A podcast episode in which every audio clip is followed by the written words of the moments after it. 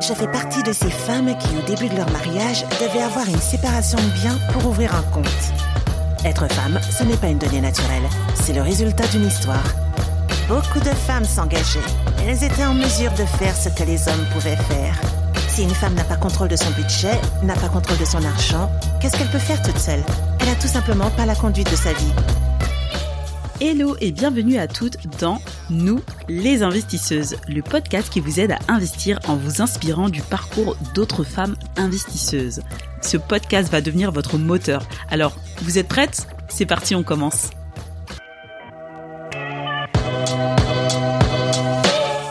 Hello les investisseuses, bienvenue pour ce nouvel épisode de votre podcast préféré, Nous les investisseuses. Euh, ce mois-ci, on est au mois de février et c'est euh, un mois particulier puisqu'on fait un événement euh, en Amérique du Nord, au Canada et aux États-Unis. c'est le Black History Month qui a lieu aussi en Angleterre en octobre. Et je me suis dit pourquoi pas aussi fêter à ma façon dans le podcast cet événement-là en mettant encore une fois en avant et en lumière des femmes inspirantes, résilientes, des femmes puissantes qui ont fait bouger les lignes à leur niveau et aussi dans leur pays. Et je suis très honorée parce que j'ai choisi pour euh, ces premières figures de représentation euh, de la femme euh, puissante et émancipée de mettre en avant mon pays d'origine, le Togo. Donc je suis super contente de pouvoir vous faire découvrir l'histoire singulière de ces femmes qui ne savaient pas lire, mais qui savaient compter et ce qui les a amenées à faire du business et à devenir des femmes millionnaires, voire milliardaires pour certaines. J'espère que ce programme vous intéresse parce qu'on va parler des Nana Benz. C'est parti!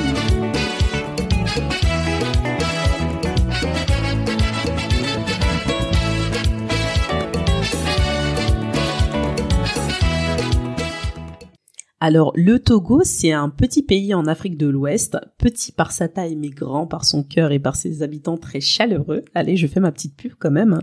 Euh, un très très beau pays. Euh, l'histoire des Nana Benz, elle remonte aux années 60. Mais avant de parler de leur histoire, on va parler du produit qui leur a permis de s'émanciper financièrement et de devenir euh, riches, des femmes riches. C'est le pagne wax. C'est quoi le pagne wax le wax, c'est un tissu en coton qui vient d'Indonésie. Et oui.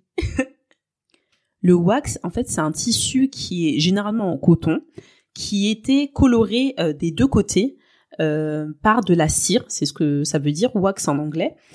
Et euh, la particularité de, ce tissu et ce qui a fait son succès, c'est qu'il est très résistant, avec des motifs très colorés, comme je le disais, et à un prix très bon marché.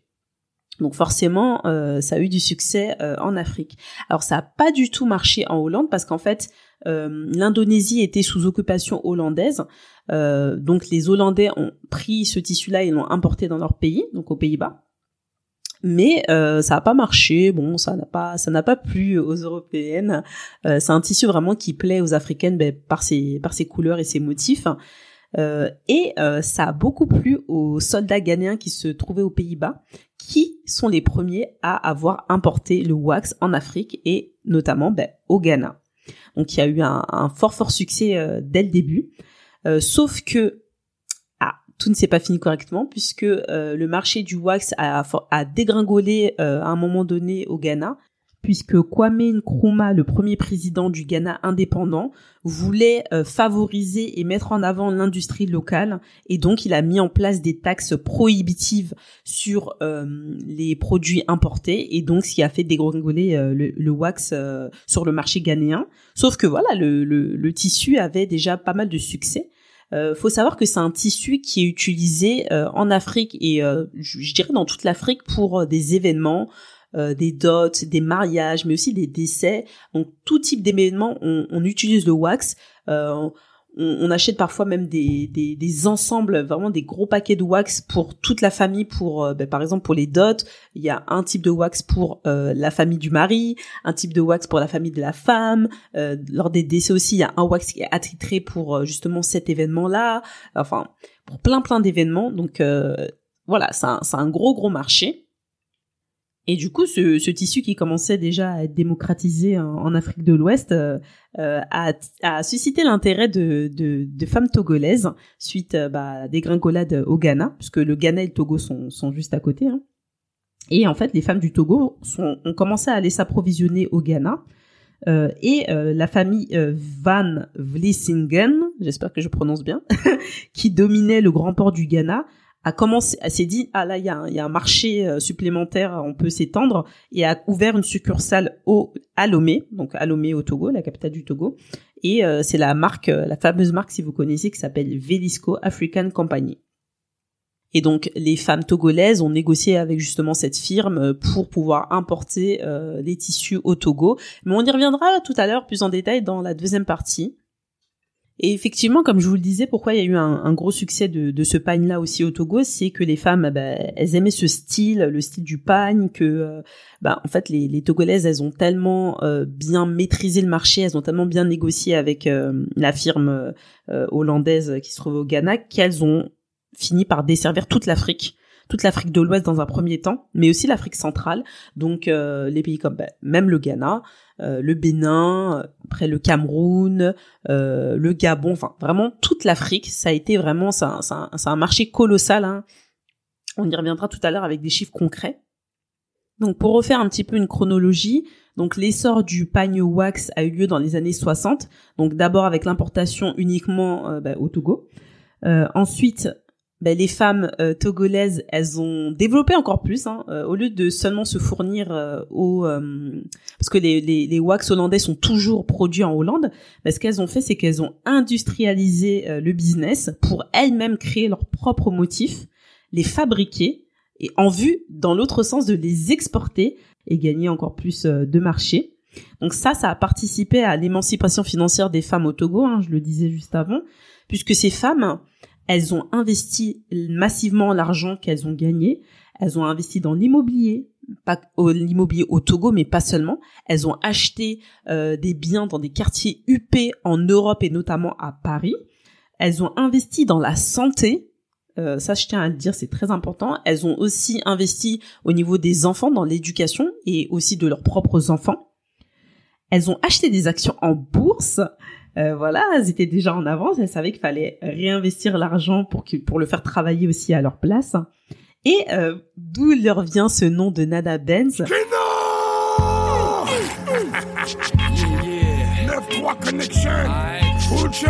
C'est pas de la chanson de NTM, Tata Benz Ben Benz.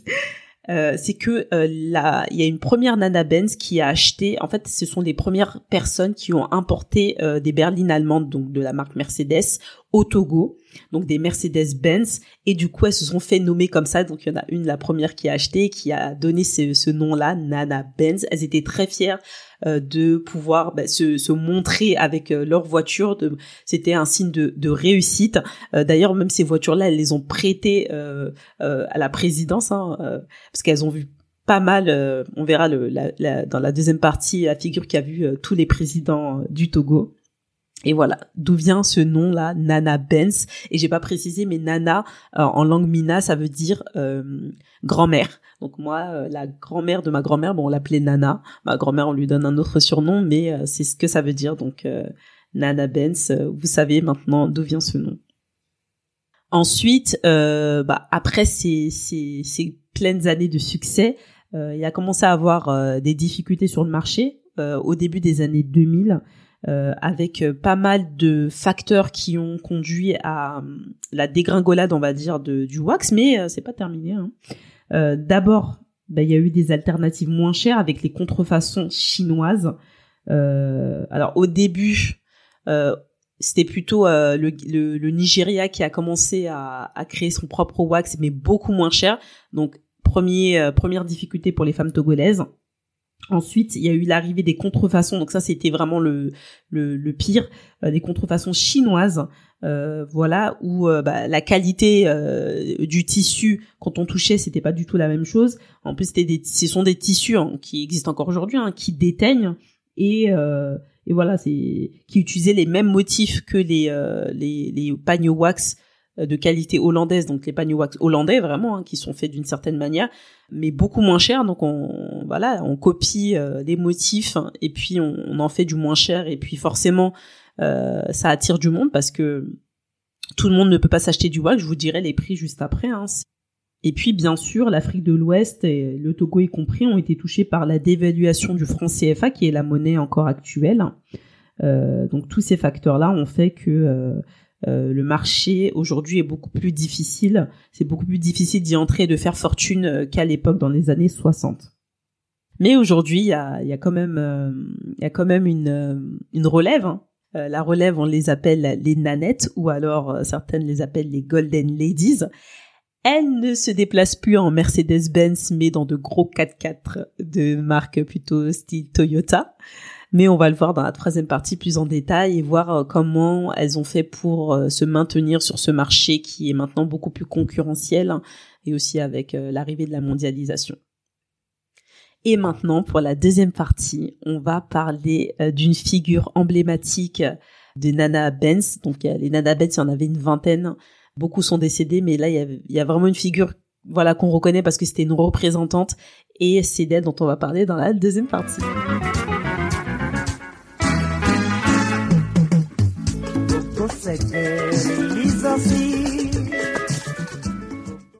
Alors la femme dont je voudrais vous parler, la Nana Benz en particulier dont je voudrais vous parler, c'est pas la première, mais je trouvais que son histoire était intéressante et en plus c'est une des Nana Benz qui a le plus participé à des interviews, qui a raconté son histoire. Donc euh, j'ai trouvé pas mal de sources sur elle. De toute façon, je vous mettrai toutes les sources dans les notes. Euh, elle s'appelle Dédé Rose Gamélé Crépici Vaumet donc elle été mariée. Elle est née en 1935 à Anera. C'est, euh, je vous le disais tout à l'heure, c'est un, village au sud euh, du Togo, euh, au sud-est du Togo, de, Lomé, la capitale. et en fait, cette, femme, elle a, elle a étudié à l'école à Lomé. Donc elle était dans son village et puis après elle allait à Lomé. Donc elle, elle étudiait dans une école de filles catholiques avec des sœurs. Donc c'était une éducation très stricte puisque ben, se, les filles, les jeunes filles étaient euh, étaient frappées. Hein. Donc ça c'était euh, en 1944 je crois à Lomé. Et ensuite, euh, bah, elle allait dans une école qu'elle dit une école normale, hein, une école classique, où elle souhaitait devenir enseignante. Et elle commençait, bah, en fait, en Afrique, euh, c'est pas comme en, Europe où euh, on trouve facilement du travail, euh, CDI, CDD, etc., job étudiant. c'est beaucoup de débrouille et beaucoup de commerce, de commerçantes, beaucoup de commerçantes d'ailleurs. et en fait, elle a commencé à vendre, à vendre du jonu. Je connaissais pas ce terme, ça veut dire j'ai enfin trouvé après mes recherches parce que les interviews que j'ai écoutées, elles étaient en mina et mon mina il est, il est plus très très bon, il était, il était pas super bon. donc du coup, je savais pas ce que ça voulait dire. Donc, euh, elle vendait des perles en fait avec sa sœur ou sa tante, je suis pas sûre, au marché. Donc elle-même, je crois qu'elle les fabriquait, elle les vendait. En... Bah, les perles, on peut les porter sur euh, les poignets, mais aussi nous on les porte euh, au niveau de la taille. Ce sont des bijoux, voilà, très féminins, un peu comme de la lingerie. et en fait, son père, il lui avait trouvé un emploi d'enseignante, sauf qu'elle est tombée enceinte. Ah, le papa était pas content, il était fâché. Elle est rentrée à Nero, dans son village, pour accoucher. Et euh, bah, elle a arrêté l'école, l'école euh, classique pour devenir enseignante, euh, ce qui n'a pas plu à son père. Et si je me trompe pas, c'est sa tante ou sa belle-mère, je crois que c'est plutôt sa belle-mère qui vendait des pagnes et qui lui a dit bah, viens vendre avec moi. Donc c'est elle qui l'a convertie à ce métier alors qu'elle souhaitait devenir enseignante. Et ce qui est marrant, c'est que bah elle disait hein, être enseignante, elle gagnait 4050 francs CFA, ce qui est euh, très très faible mais bon c'était dans les années euh, dans les années 40 donc euh, mais bon c'est très faible. Mais pour vous donner un exemple donc 1 euro ça représente 655 francs CFA hein, environ. Donc 4055 4050 francs de salaire ça représente roulement de tambour 6 euros. C'est-à-dire que dalle. Et je vous dirai tout à l'heure après combien elle a gagné avec les pagnes et donc pourquoi elle s'est bien orientée là-dedans et en fait, elle raconte euh, comment elle a commencé, puisqu'elle avait pas de fonds, elle avait pas d'argent.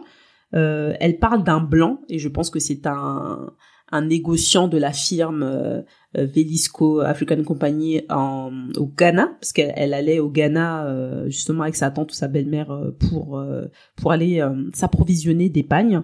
Et il y a une personne qui lui a fait confiance et qui lui a vendu ben, ses premiers pagnes à crédit. Voilà, euh, avec sa belle-mère ou sa tante en, tant que garante, puisque elle a été déjà dans, le commerce. Mais faute euh, de... Franchement, il n'y avait pas photo entre 4050 francs et puis faire du commerce et pouvoir gagner euh, la même somme en, en quelques ventes, il n'y a pas photo. Euh, donc elle vendait toujours euh, des perles. Elle disait qu'elle vendait toujours des perles, mais c'était très très très fastidieux de gagner de l'argent, euh, de faire des bénéfices avec les perles. Fallait vraiment travailler beaucoup. c'était c'était compliqué, mais pas l'épargne. L'épargne ça rapportait vraiment très rapidement.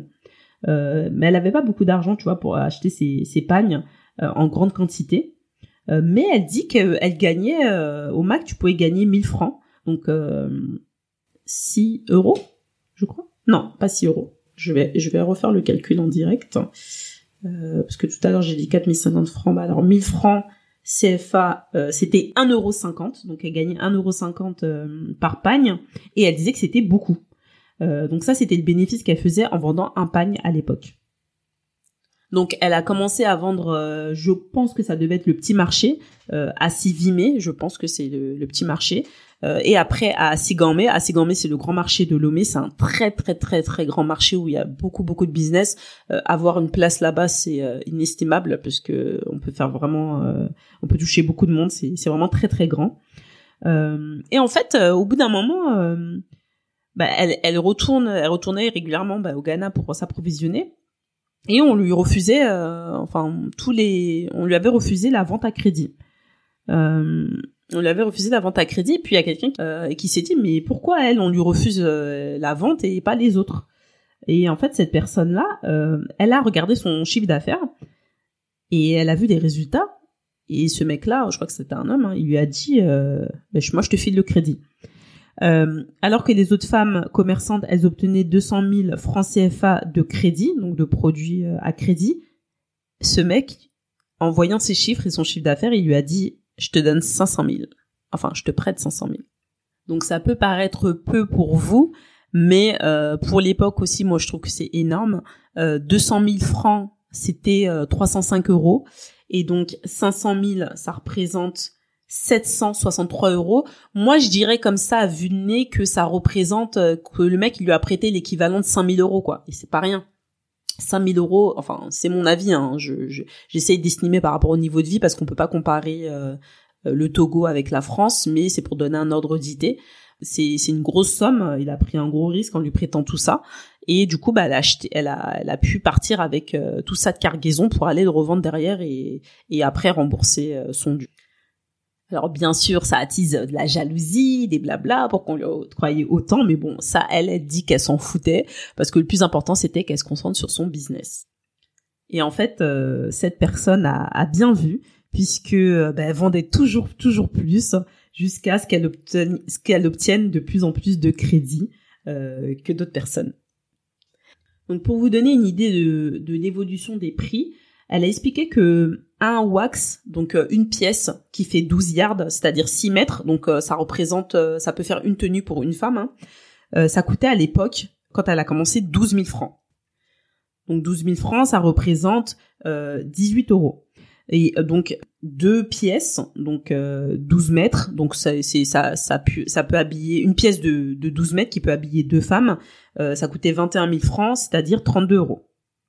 Donc on est passé de 18 euh, euros la pièce à en 2012, donc je pense que c'est à peu près en 2012 hein, par rapport à l'interview, on est passé à 40 000 francs la pièce pour une femme, c'est-à-dire de 18 euros à 61 euros la pièce. Et effectivement, ce sont les prix aussi actuels en fonction de la qualité et des types de modèles. Euh, c'est à peu près ces prix, les vrais wax euh, les vrais wax hollandais euh, de cette qualité-là qui ne déteignent pas, qui sont très résistants, ça coûte euh, ça coûte ces prix-là et je dirais même en moyenne plutôt 80 euros. et elle, en fait, elle est devenue grossiste, donc elle vendait que en, gros, mais vraiment des grosses grosses pièces. Donc elle explique que voilà, elle vendait des balles, donc une balle, ça représentait 50 pièces qu'elle vendait entre 50 000 et 300 000 francs donc 76 euros à 458 euros. Ah oui, là on, monte de level hein, quand on devient grossiste. Et du coup, elle disait que aujourd'hui, pour débuter euh, un investissement dans ce commerce de wax, donc euh, bon, à l'époque de l'interview, c'était en 2012, mais c'est il y a pas si longtemps que ça. Euh, elle disait qu'il fallait 20 millions de francs CFA pour bien démarrer. C'est l'équivalent de 30 000, 30 500 euros pour démarrer ce business-là très honnêtement, 20 millions, euh, si je convertis un petit peu par rapport au niveau de vie en, en France, je dirais que c'est pas loin des 100 000 euros, enfin en termes d'investissement, parce que tout le monde au Togo, euh, même aujourd'hui le niveau de vie au Togo par rapport à d'autres pays africains n'est pas très élevé. Euh, 20 millions, c'est une grosse somme. Donc euh, ouais, je, je, dirais dans ces dans ces eaux un peu moins de 100 000 euros, euh, ça ça correspond à peu près à ça. De toute façon, je vous donne ces chiffres-là, c'est vraiment, euh, enfin mon estimation à moi, c'est vraiment au doigt mouillé par rapport à ce que je connais du niveau de vie, mais ça fait un petit moment que je suis pas allée au Togo non plus, donc c'est peut-être beaucoup moins, mais voilà, 30 000 euros, c'est pas tout le monde qui peut les avoir. Ensuite, euh, Dédé Rose, elle a créé son propre, euh, sa propre usine euh, avec la même qualité, voire mieux que le wax hollandais. Hein. Et elle dit que même en brassant beaucoup d'argent, bah, elle et ses, ses collègues commerçantes bah, continuaient toujours de se déplacer à pied elle se déplaçait pas en voiture, euh, bon au début, hein, euh, parce que bah en fait euh, elle voulait faire des économies. Donc c'était vraiment, elle avait vraiment une vision long terme. Et en fait c'était pas dès qu'elles ont gagné beaucoup d'argent, elles commençaient à claquer l'argent. Hein. les Mercedes-Benz c'était vraiment le seul bien matériel qu'elles ont acheté pour vraiment montrer leur puissance économique. Mais sinon en termes de business, elles faisaient très attention et comme elle le dit Dédé Rose, maman Dédé Rose, c'est que voilà pour réussir il faut être une très bonne gestionnaire. Donc bien gérer son budget. Et en fait, elles ont eu tellement de succès, elles ont commencé à brasser tellement d'argent que euh, elle a été contactée parce qu'elle était elle était célèbre. Elle est même la représentante euh, de l'association des, des femmes commerçantes euh, et, euh, et donc du coup elle, elle rencontrait régulièrement bah, le ministre de l'économie. C'est elle qui était la référente euh, justement sur le commerce euh, parce qu'elle maîtrisait le marché, euh, surtout le grand marché à Lomé. Donc elle était la, présidente aussi euh, de, de, l'association, je crois, des marchés de Lomé. Et elle vendait aussi bien au Togo que je le disais tout à l'heure dans plein d'autres pays, au Congo-Brazzaville, au Gabon, au Cameroun, au Ghana, au Bénin, vraiment partout en Afrique de l'Ouest et en Afrique centrale. Ces fans de poigne, elles géraient l'argent, elles géraient le business, mais ça les empêchait pas aussi euh, bah, de s'occuper de leur foyer et notamment de l'éducation des enfants en faisant tout ça. Et j'imagine euh, j'imagine le niveau que ça devait être de s'occuper de leur mari tout en gérant des business à millions. Parce que voilà, le, Togo comme la France, hein, c'est un pays euh, très patriarcal. Je sais pas si vous vous rendez compte de des choses incroyables qu'elles ont fait juste toutes seules quoi. Ça, elles ont, elles ont aussi réussi à le faire parce qu'il y avait une grande solidarité entre elles. Elles se sont beaucoup entraidées et c'est cette force de frappe euh, collective qui a fait que bah, elles ont pu côtoyer les plus grands, dont euh, des présidents, puisque Dédé Rose, elle a côtoyé tous les présidents du Togo. Euh, donc le président élu, le premier président élu, Sylvanus Olympio, à Gnassingbé Fort, donc le dernier président en date, elle les a tous côtoyés. Mais elle est aussi beaucoup, comme elle le dit, en contact avec le ministre euh, de, de l'économie et du commerce. Et puis, comme je l'ai dit tout à l'heure, il y a eu au début des années 2000 la concurrence féroce des Chinois euh, qui a euh, qui a ébranlé le marché, le marché du wax au Togo et un, un, événement vraiment très malencontreux euh, en 2013, c'est l'incendie du grand marché au Togo. En fait, il faut comprendre que c'est pas euh, c'est pas comme les marchés ici où euh, les commerçants installent et repartent le soir avec enfin après le marché avec leurs marchandises. Là, c'est des marchés fixes en fait où bah, les personnes ont c'est comme il y a des personnes même qui ont des boutiques, des boutiques en dur et bah du coup elles laissent leur leur leur, leur marchandises là-bas. Euh, donc imaginez euh, voilà un centre commercial qui brûle, un, gros centre commercial très important. Donc c'est ce qui s'est passé là-bas. Et comme elle le dit, euh, maman Dédé Rose, elle a été, elle est très heureuse en fait que les que les jeunes exercent son métier plutôt que des métiers, on va dire de bureau. ouais, elle a dit des métiers de blanc. comme je vous disais, l'emploi le, salarié n'est pas n'est pas aussi développé que qu'en Occident. elle regrette pas du tout de ne pas être devenue enseignante, ça se comprend. Euh, et en fait, ce qu'elle a fait avant de, mourir, c'est que euh, elle continuait alors qu'elle devait prendre sa retraite à aller au marché, à vendre, euh, bah, parce qu'elle elle tentait de guider sa fille justement, de la former pour qu'elle puisse reprendre l'affaire familiale avant de prendre sa retraite. Voilà pour l'histoire de maman Dédé Rose Crépi.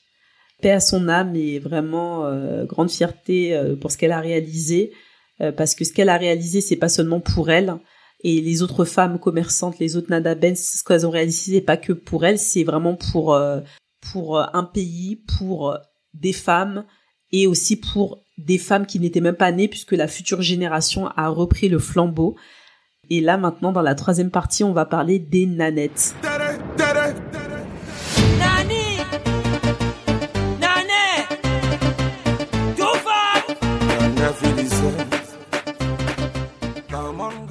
Alors dans cette troisième partie, nous allons parler de la relève, aka les nanettes, ou alors comme on les appelle aussi les golden ladies. Qui sont les nanettes? Les nanettes, euh, généralement, ce sont euh, les filles voire plutôt les petites filles des Nana Benz. Ce que je disais que le marché a été ébranlé par euh, différentes, différents facteurs, différentes crises, mais les pionnières, elles, certaines ont pu résister, certaines sont décédées, mais elles ont résisté en transmettant euh, ben, leur savoir euh, de mère en fille et de génération en génération. Alors c'est terminé la période où les, euh, enfin quoi que je ne, je ne sais pas, que où les Nana Benz même financé des partis politiques et ont même participé à des mouvements indépendantistes. Aujourd'hui, les nanettes participent à la modernisation euh, du business de leur mère et grand-mère grâce au marketing notamment. Le wax, c'est pas juste des magnifiques motifs avec plein de couleurs chatoyantes, c'est aussi des noms, euh, des noms de pagnes. Euh, moi, j'ai un pagne que j'avais fait coudre qui s'appelle la fille du président. Il y a aussi la fille du, du, jardinier. C'est vraiment des pagnes et, donc les prix sont pas les mêmes. Hein. Euh, qui montre euh, qui montre votre rang, votre prestige. Donc, euh, je vais vous donner d'autres exemples de, de noms de pagne. Vous avez ton pied, mon pied. Donc ça, c'est pour les femmes jalouses qui disent à leur mari je te suis partout où tu vas. Il y a aussi, bah, pour encore cette fois-ci montrer toujours le prestige, le pagne qui s'appelle Mon mari est capable, l'œil de ma rivale. Voilà, il y a plein de noms. Il y a même le pagne qui s'appelle, je crois, j'ai vu J'ai osé. Voilà, ça, ça fait partie des gammes, des collections et de l'identité euh, de, la, de, de ce produit-là, du wax.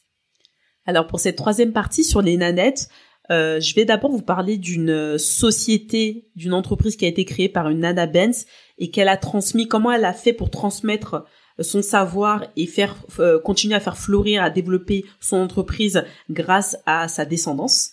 Et ensuite, on parlerait de trois profils de nanettes euh, qui euh, et comment elles développent, comment elles ont modernisé en fait ce, ce business là.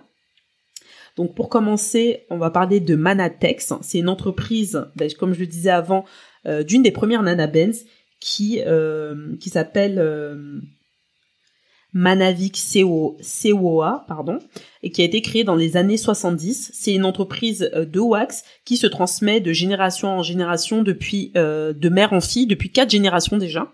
ouais, je pense qu'on est encore à la quatrième génération puisque la dernière c'est la petite fille qui euh, qui avait euh, quand elle a repris l'entreprise familiale euh, moins de 30 ans. donc elle était en train de se former, elle avait 26 ans. Mais on va y revenir en détail, on va voir chaque profil. Alors la première qui a acheté bah, ça serait elle en fait Manavik COA qui est la première à avoir acheté une Mercedes-Benz et qui aurait donné ce nom-là de Nana Benz. Elle a convaincu sa fille Marguerite de se lancer dans le commerce de wax. Euh, sa fille Marguerite qui voulait pas du tout euh, faire euh, comme sa mère, elle se disait oh, moi aller bosser au marché avec les femmes là, ça m'intéresse pas. Et sa mère vraiment elle voulait transmettre à sa fille et elle voyait le potentiel qu'il y avait dedans hein, dans ce business qui l'avait rendu riche. Et elle a réussi à convaincre à sa fille comment en lui disant ben je t'embauche et je vais tripler ton salaire je vais tripler ton salaire et pour que t'aies pas allé euh, euh, tenir un stand au marché, moi je vais t'ouvrir une boutique, une boutique où tu pourras être assise et tout, voilà, toujours dans, dans cet esprit de prestige. Donc ça c'est euh, ben, c'est sa fille, c'est la deuxième génération et sa fille, elle a formé aussi sa propre fille, Esther, qui est la troisième génération et qui est la fille aînée de Marguerite. Et Esther, je sais plus c'était quand en 2021 quand j'ai vu le reportage elle était en train de transmettre à sa fille euh, Maeva donc qui est la quatrième génération et qui avait 26 ans à l'époque ben voilà le savoir euh, de l'entreprise. Et cette euh, jeune Maeva elle elle cherchait déjà à moderniser l'entreprise familiale. C'est une jeune femme qui a fait des études à Sciences Politiques Paris. Et voilà, elle était déjà en train de mettre en place les réseaux sociaux, ben, qui étaient déjà mis en place d'ailleurs, mais elle était en train de les développer pour toucher plus de monde. Et, euh, ces quatre femmes là, ces, quatre générations se retrouvent tous les dimanches euh, lors d'un repas et forcément elles parlent business. Maintenant, on va voir euh, les trois autres profils et comment vraiment euh, le wax s'inscrit dans la culture mode actuelle, dans la culture des réseaux sociaux, comment le wax s'est modernisé au-delà des simples tenues. Alors pour cette première figure, on a Eva Gaillet euh, qui a créé euh, la marque Darkol Création. Et en fait, elle, ce qu'elle fait, c'est qu'elle met en avant ses produits sur les réseaux sociaux. Hein. Notamment, euh, elle utilise beaucoup WhatsApp. WhatsApp, c'est une plateforme de messagerie qui est très utilisée par les populations en Afrique. Et elle dit que 60% de son chiffre d'affaires vient de WhatsApp. Et elle peut vendre partout dans le monde, même aux États-Unis, parce que bah, même s'il y a des créneaux horaires différents, bah, elle reçoit des messages et quand elle se réveille, bah, elle peut y répondre. Donc, elle arrive à faire vraiment beaucoup de chiffres grâce, euh, bah, grâce à, à ces outils-là de, de communication digitaux. Eva Gaillet, elle dit que, bah, en fait, ce qu'elle fait, ce qu'elle a fait, c'est que aujourd'hui, c'est elle qui confectionne ses propres produits, euh, donc ses propres pagnes wax. Elle a des ateliers avec des salariés qui, euh, qui font de la couture. Et en fait, elle fait plus que du que du wax, elle fait aussi des accessoires pour voilà toucher plus de monde et aussi vendre, avoir une gamme de produits beaucoup plus diversifiée. Voilà, son chiffre d'affaires, euh, pour vous donner une idée, hein, c'est pas rien, c'est plus de 100 millions de francs CFA par an. Donc 100 millions de francs CFA, ça représente plus de 150 000 euros. Ça peut peut-être vous paraître peu, quoique non, c'est pas du tout peu, hein, c'est énorme. Hein. Elle n'est pas solopreneur, elle a des salariés, mais si je, fais un peu mon, calcul à, la louche par rapport au niveau de vie en Europe, en France, je pense qu'on peut dire que ça représente un business de 1 million d'euros en France. Hein. C'est, c'est vraiment pas rien. Et juste pour sa marque à elle. Hein. Alors une autre nanette qui ne circule plus en Mercedes-Benz mais en, en 4x4 Toyota, c'est Marlène Adam l'été, la petite fille, euh, petite fille du Nana Benz et elle est la créatrice de la marque Winamax, euh, pardon, Winawax. Winamax, c'est pas la même chose du tout. Elle, en fait, ce qu'elle fait, c'est qu'elle fabrique carrément euh, ses produits en Chine à partir de modèles euh, modernes créés en Afrique. Donc, elle fait créer, euh, elle fait, elle, conçoit ses modèles euh, directement au Togo, mais elle les fait fabriquer en Chine. Elle a ses fournisseurs. Donc, après, je, je pense que ce, ça doit être des, des pannes de bonne qualité c'est pas les, les, les contrefaçons, c'est ses propres modèles, mais elle les fait fabriquer en Chine pour que ce soit moins cher, forcément. Et elle, elle suit le calendrier de la mode et elle fait des sorties de nouveaux modèles à peu près tous les trois mois, justement pour se renouveler, euh, renouveler ses collections et, suivre aussi l'air du temps. Et elle, euh, euh Marlène a dans l'été de la marque oui, Wina Wax, elle, son but, c'est... Euh, bah, ce qu'elle fait, c'est qu'elle exporte, en fait. Elle, te, elle ne se limite plus euh, seulement au, marché africain, mais elle vend aussi en Occident. Elle, elle réalise plus de 70% d'exportation à l'étranger. Et enfin, la dernière figure de Nanette, c'est Jackie Atanji, qui est la créatrice de la marque Jackie Création et elle, ce qu'elle fait, c'est qu'elle euh, utilise les vraiment le wax en déclinaison. Elle vend des pagnes pour euh, des tenues, mais elle fait beaucoup beaucoup d'accessoires, euh, des étuis à lunettes, des abat-jours de lampes, des carnets, des coques pour téléphone. Vraiment, elle veut elle veut pas limiter. Donc en fait, ce qu'elle fait aussi, c'est que c'est pas forcément pour ces produits-là, c'est pas du, du vrai wax, c'est des imprimés wax qui arrivent de plus en plus aussi en, en Europe. Donc pour donner des exemples de prix, euh, c'est des prix qui sont quand même onéreux pour l'Afrique, mais euh, je pense que ce sont pas les, les clients cibles. Euh, le carnet coûte en moyenne 4000 francs, ce qui représente 6 euros. 6 euros ici, c'est un carnet lambda, mais ça, ça, je pense que ça peut, ça équivaut à peut-être un 30 euros là-bas. Elle vend bah, un sac moyen, c'est 15 000 francs. Donc 15 000 francs CFA, ça fait 23 euros. 23 euros, c'est pas énorme, mais je pense que ça équivaut quand même à, un 100 euros, un 100 euros là-bas.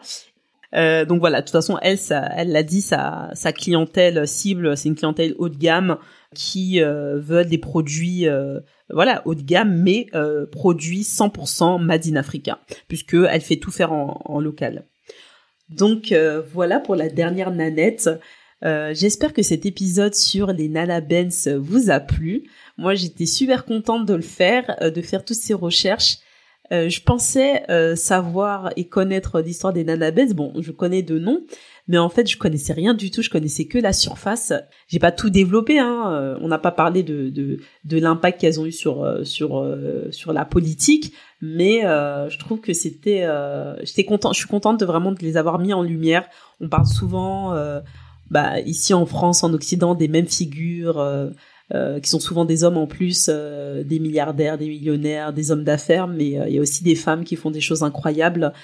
c'est pour ça que je fais aussi le podcast, pour vous sensibiliser ou essayer de vous apporter ce déclic que moi j'ai eu facilement, mais qui est plus difficile pour d'autres.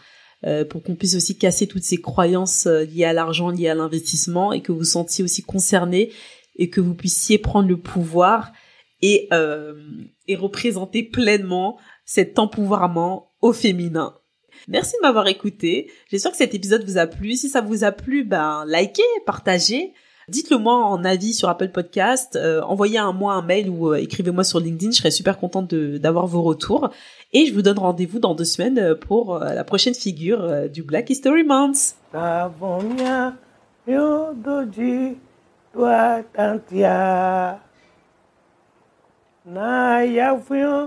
Le poto apodia do fian fian besengia le tego maji nya oye sunao